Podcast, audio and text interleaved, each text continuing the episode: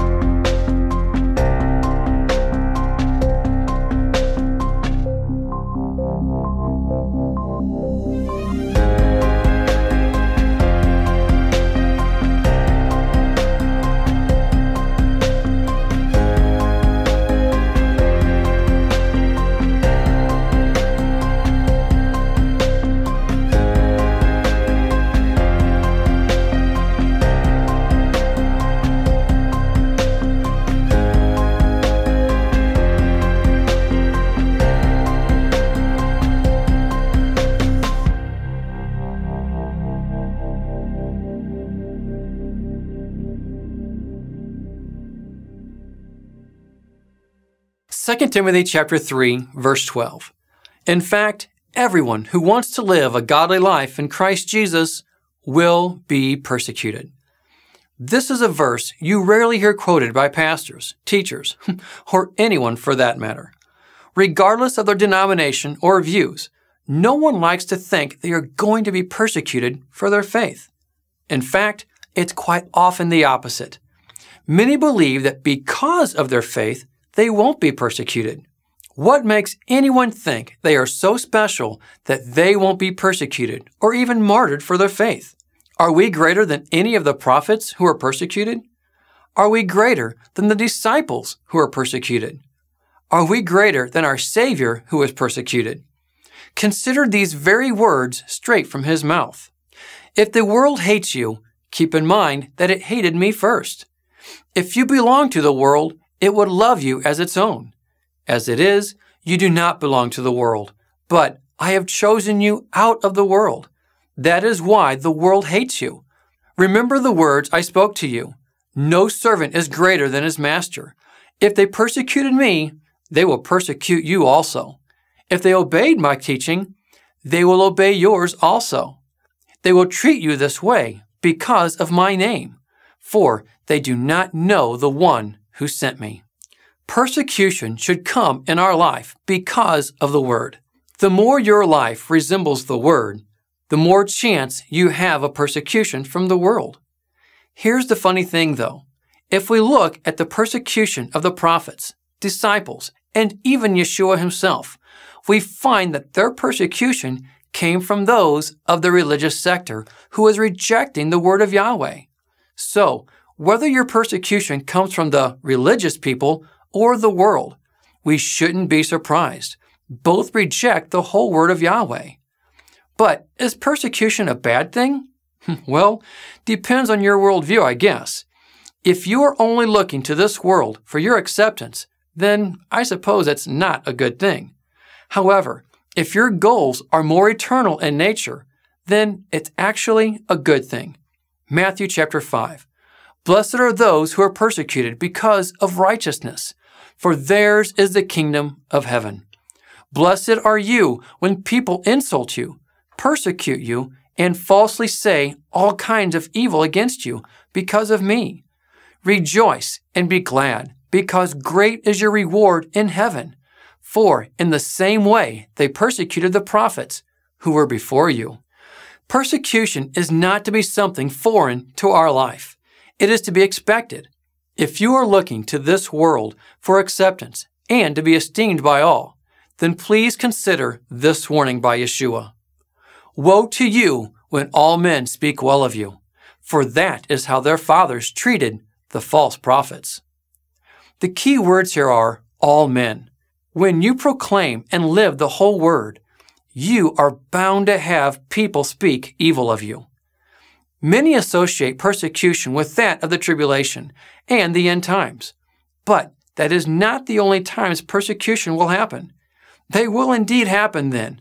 But the scriptures are clear that persecution is something to be expected in our everyday walk. Consider Paul's word to those in Thessalonica. In fact, when we were with you, we kept telling you that we would be persecuted. And it turned out that way, as you well know. Paul went through much for the sake of the gospel. Trials and persecution was something that was just not foreign to his life. Consider 2 Corinthians. We do not want you to be uninformed, brothers, about the hardships we suffered in the province of Asia. We were under great pressure, far beyond our ability to endure, so that we despaired even of life. Indeed, in our hearts we felt the sentence of death. But this happened that we might not rely on ourselves, but on God, who raises the dead. He has delivered us from such a deadly peril, and He will deliver us. On Him we have set our hope that He will continue to deliver us. As you help us by your prayers, then many will give thanks on our behalf for the gracious favor granted us in answer to the prayers of many. He elaborates on this even more in chapter 11. I have worked much harder been in prison more frequently, been flogged more severely, and been exposed to death again and again. Five times I received from the Jews the 40 lashes minus one. Three times I was beaten with rods. Once I was stoned. Three times I was shipwrecked. I spent a night and a day in the open sea. I have been constantly on the move. I have been in danger from rivers, in danger from bandits, in danger from my own countrymen, in danger from Gentiles, in danger in the city, in danger in the country, in danger at sea, and in danger from false brothers. I have labored and toiled and have often gone without sleep. I have known hunger and thirst. I have often gone without food. I have been cold and naked. Besides everything else, I face daily the pressure of my concern for all the churches. kind of puts things in perspective, doesn't it? It's easy to remove ourselves from a situation when it's not happening directly to us. But when it does happen to us, what do we do? What should we do? What should our attitude be in the face of persecution of our faith? Should we grumble and complain? Should we proclaim our rights out to Yahweh and say, hey, what's going on here? Consider Paul's attitude. 1 Corinthians 4. We work hard with our hands. When we are cursed, we bless. When we are persecuted, we endure it. Better than that, consider what Yeshua did. Your attitude should be the same as that of Christ Jesus, who, being in the very nature of God, did not consider equality with God something to be grasped, but made himself nothing, taking the very nature of a servant, being made in human likeness, and being found in appearance as a man. He humbled himself and became obedient to death, even death on a cross. And also Isaiah 53. He was oppressed and afflicted, yet he did not open his mouth. He was led like a lamb to the slaughter, and as a sheep before his shearers is silent, so he did not open his mouth. Some might say, well, yeah, this is Yeshua and Paul. Of course, they're going to be persecuted and handle it the right way. But as Peter said, Yeshua is our example, even in our trials and persecutions. 1 Peter chapter 2. To this you were called, because Christ suffered for you, leaving you an example that you should follow in his steps. He committed no sin, and no deceit was found in his mouth. When they hurled their insult at him, he did not retaliate. When he suffered, he made no threats. Instead, he entrusted himself to him who judges justly. To this you were called. Wow. Think about that. To this you were called. It's a calling for all believers. How many times have we heard that preached or taught on? But this calling is something we shouldn't be surprised at. There are many others in the scriptures who suffered for following the way of righteousness. Consider Hebrews 10. Remember those earlier days after you had received the light, when you stood your ground in a great contest in the face of suffering. Sometimes you were publicly exposed to insult and persecution. At other times, you stood side by side with those who were so treated. You sympathized with those in prison and joyfully accepted the confiscation of your property because you knew that you yourselves had better and lasting possessions. Consider what is said in Hebrews 11, what is often referred to as the Hall of Faith. Hebrews 11:35. Others were tortured and refused to be released so that they might gain a better resurrection. Some faced jeers and flogging, while still others were chained and put in prison. They were stoned, they were sawed in two, they were put to death by the sword. They went about in sheepskins and goatskins, destitute, persecuted, and mistreated. The world was not worthy of them. They wandered in deserts and mountains and in caves and holes in the ground. These were all commended for their faith, yet none of them received what had been promised. God had planned something better for us so that only together with us would they be made perfect.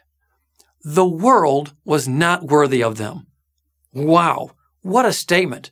Please focus on that for a moment. The world was not worthy of them. How awesome it would be to have that said of us. Persecution of our faith should not be foreign to us. It should be a reminder that we are truly not of this world we are supposed to be aliens and strangers, just passing through. 1 Peter 1 Since you call on a Father who judges each man's work impartially, live your lives as strangers here in reverent fear. So, though we live in the world, let us not forget that we are not part of the world. We should not be surprised when people talk bad about us, roll their eyes at us, exclude us from their events, and the list can go on and on. That list will grow more aggressive as these days we live in continue to darken. Our only concern is that the treatment we receive is because we are living out the word in front of them. If our persecution comes for any other reason, it is most likely because we deserve it. 1 Peter chapter 2. But how is it to your credit if you receive a beating for doing wrong and endure it? But if you suffer for doing good and you endure it, this is commendable before God. Our life should exemplify our Savior's walk in every aspect. That should be our goal in life. And we should rejoice in whatever it brings our way. Consider the words of James in talking about trials. Consider it pure joy, my brothers, whenever you face trials of many kinds, because you know that the testing of your faith develops perseverance. Perseverance must finish its work so that you may be mature and complete, not lacking anything. Again, trials and persecutions are reminders that we are truly not of this world. We are just passing through, and we are being made into His image, not a product of this world. As Yeshua said, He who is not with me is against me, and he who does not gather with me scatters. As we move forward in time, the line of division will only become more defined as to what side someone is on. Sin will only continue to grow worse in the world, causing all to take a stand on one side or the other. All will have to make that choice sooner or later. And as that line becomes more dominant and sides are chosen, the persecution will only intensify. So, what is the line that will become more defined? Matthew chapter 10. Whoever acknowledges me before men, I will also acknowledge him before my Father in heaven. But whoever disowns me before men, I will disown him before my Father in heaven. This is the line that drives division. This is what causes hatred to flow out of others towards believers, standing with the whole Word of Yahweh. Compare Yeshua's words as he continues Do not suppose that I have come to bring peace to the earth. I did not come to bring peace, but a sword. For I have come to turn a man against his father, a daughter against her mother, a daughter in law against her mother in law. A man's enemies will be the members of his own household. When you stand with Yeshua in proclaiming the word, the whole word, your persecution will come from all angles. And as we get closer to the times of Yeshua's return, the persecutions will only escalate. Matthew 24. Then you will be handed over to be persecuted and put to death, and you will be hated by all nations because of me. Some might say, but wait a minute. I thought we would be protected in the end times. And that is true for some. For more understanding on this, we encourage you to watch our teaching titled The Seven Churches. But whether we are near the end times or if we are decades from them, the enemy is out to destroy believers. 1 Peter chapter 5.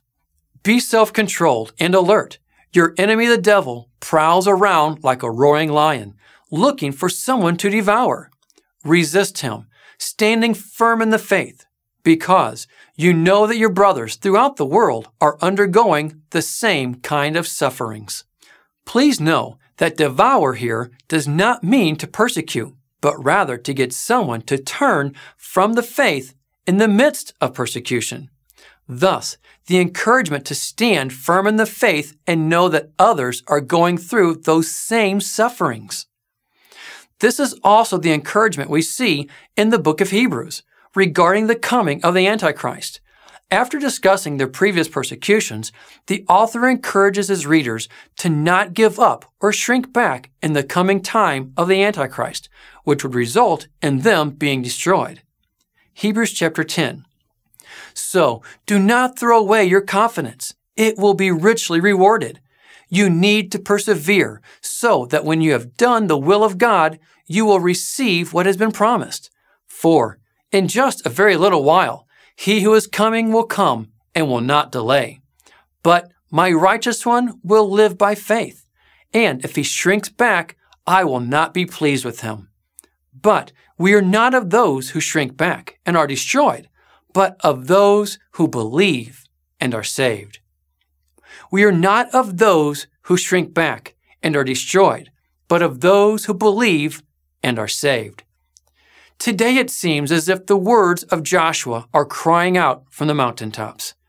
But if serving Yahweh seems undesirable to you, then choose for yourselves this day whom you will serve, whether the gods your forefathers served beyond the river, or the gods of the Amorites, in whose land you are now living. But as for me and my house, we will serve Yahweh. You can go with the flow of this world or you can stand and proclaim the word of Yahweh and join those in the hall of faith who stood strong in the midst of persecution. We encourage you to enlist in the ranks of those of whom the world was not worthy of. We hope you've enjoyed this message. Remember, continue to test everything. Shalom.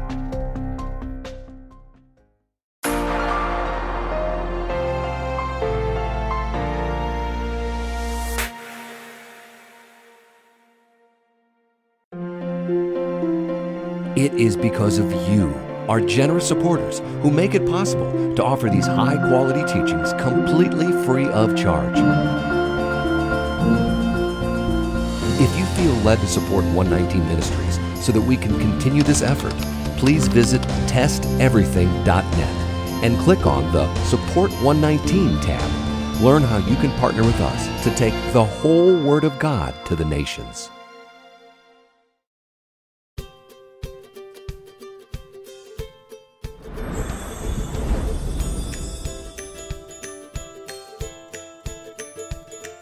Welcome to the Whole Word, an introductory teaching to Hebrew roots by 119 Ministries.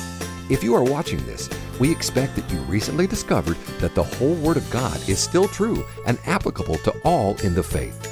But you, like countless others coming into this understanding, likely have many questions.